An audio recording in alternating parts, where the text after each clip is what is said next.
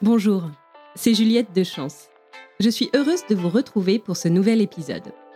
Je donne aujourd'hui le micro à une ou un coach de la communauté Chance pour explorer ensemble une notion de coaching, pour vous aider à prendre conscience de vos mécanismes, de vos blocages ou encore de vos croyances limitantes. C'est ce que nous faisons chaque jour avec les personnes que nous accompagnons dans le parcours Chance. Nous souhaitons aussi aujourd'hui le partager avec vous.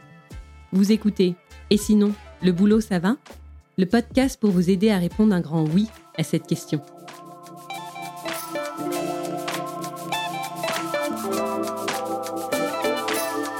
Bonjour, je suis Grace Neghivergne, coach partenaire chez Chance. Aujourd'hui, j'aimerais vous présenter un sujet qui me tient particulièrement à cœur, les croyances limitantes. Qu'est-ce que vous feriez si vous aviez la garantie que le meilleur des scénarios que vous puissiez imaginer se réalise ? Que feriez-vous en cette nouvelle année si vous n'aviez plus de croyances limitantes ? Nous avons tous en nous une voix qui nous parle sans cesse, un tyran qui nous crée du stress, de l'angoisse et nous emmène bien trop souvent dans des situations de frustration ou de conflit incompatibles avec les objectifs que l'on se fixe. Selon le docteur Daniel Amen, psychiatre et spécialiste de l'imagerie du cerveau, nous produisons soixante mille pensées par jour. Aujourd'hui, je souhaite vous donner les clés pour faire taire cette voix, pour enfin s'autoriser à trouver la paix intérieure. Je vous invite d'ailleurs à mettre en pause quelques secondes le podcast et à identifier vos propres croyances que vous pourriez avoir dans votre travail. Par exemple, je n'ai pas le niveau pour ce travail. Un métier passionnant et bien payé, ça n'existe pas. Le problème des croyances limitantes, c'est qu'une fois qu'elles sont dans notre tête, on y est bien accroché. C'est comme si on avançait avec un boulet au pied. Alors la première chose à faire, c'est de prendre conscience de leur existence pour ensuite apprendre à les déconstruire. Les croyances limitantes, ce sont ces choses que l'on croit vraies et qui impactent nos comportements de façon plus ou moins consciente. Il existe deux sortes de limitations à nos actions, celle qui émane du monde extérieur et celle qui nous vient de l'intérieur, que nous nous imposons à nous-mêmes. Souvent, ce qui nous sépare de l'accomplissement d'un rêve, qu'il s'agisse d'entamer une nouvelle carrière, de monter son entreprise, de vivre en accord avec nos valeurs, tient à l'une de ces limitations intérieures, en l'occurrence la peur.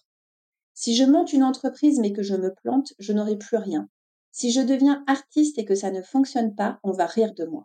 On a tous peur de quelque chose, de l'échec, mais tant que l'on n'affronte pas nos croyances, en les questionnant, on ne comprendra pas ce qui nous fait agir ainsi et pourquoi notre cerveau nous maintient si souvent dans le négatif. On peut faire évoluer notre mode de fonctionnement. Je pense notamment à Dan Harris dans son livre « dix pour cent plus heureux ». Il nous raconte qu'à une époque, il était perdu, dépressif, sous l'emprise de drogue pour faire face à sa dépression. Un jour, il fit une crise de panique en direct à la télé devant des millions de téléspectateurs. Impossible de parler, il était l'ombre de lui-même. Suite à cet épisode, il a pris sa vie en main et découvrit la science du bonheur. Ce fut une renaissance. Il a su dompter sa croyance qui lui disait « Tu ne pourras jamais arrêter la drogue, ta carrière est ruinée ». Le mental est tyrannique parce qu'il ne s'arrête jamais de créer des pensées et qu'il aime particulièrement nous parler de choses négatives. Et il nous fait donc passer à côté des joies du moment présent. Le souci avec les croyances, c'est qu'on finit par croire qu'elles sont vraies. Par exemple, si je veux postuler à une offre d'emploi et que j'ai déjà eu des refus précédemment, alors je vais me dire que je n'ai pas le niveau attendu. Et donc je ne vais pas pouvoir envoyer mon C V car je crois que je ne suis pas légitime au poste. À force de me répéter en boucle ces pensées, elles deviennent une réalité, alors qu'en vrai, ce n'est pas une réalité. Mais face à cette réalité que l'on croit vraie, on est limité, puisque tout ce que l'on va faire va être imprégné de cette croyance. Alors, comment s'en détacher ?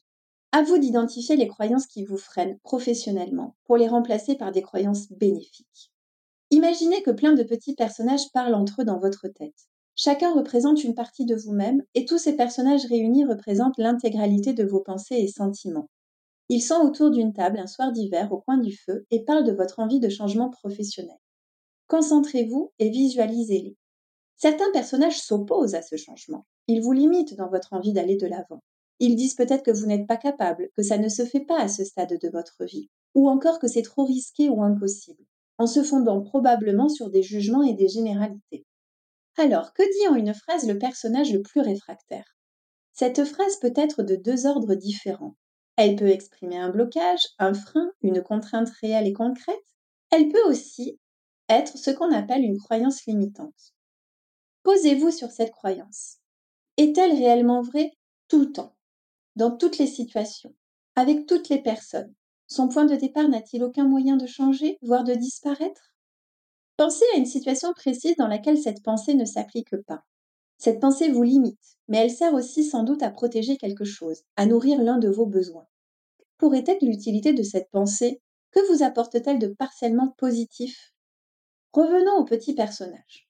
Le plus réfractaire a donné son opinion, mais que lui répond le plus positif? Imaginez que cette pensée ou ce blocage n'existe plus. Qu'est-ce qui est maintenant possible et qui ne l'était pas avant? Alors rappelez-vous, lorsqu'une croyance limitante vous parvient, demandez-vous, est-ce que ça m'équipe? Est-ce que ça m'aide pour aller au-delà d'une situation dont j'ai vraiment envie? Puis, essayez d'inventer et de créer autour de cette croyance un nouveau champ des possibles, pas à pas. Faites travailler votre imagination et la projection. On parle ici de visualisation positive. Faites-vous confiance, accompagnez-vous positivement et avec bienveillance. Je vous souhaite de repartir de ce podcast avec une croyance aidante et d'essayer de faire le tri de toutes les poubelles mentales que vous pourriez avoir afin de bien commencer l'année.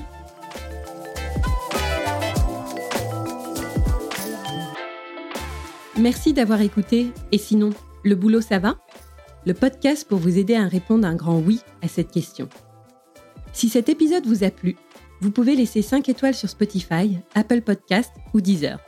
Cela ne semble rien, mais cela aide beaucoup à soutenir le podcast. Vous pouvez aussi m'écrire sur Instagram, arobase chance tiret du bas f r. Et n'hésitez pas à recommander ce podcast à toutes celles et ceux proches qui ont besoin de retrouver du sens dans leur vie pro. À bientôt.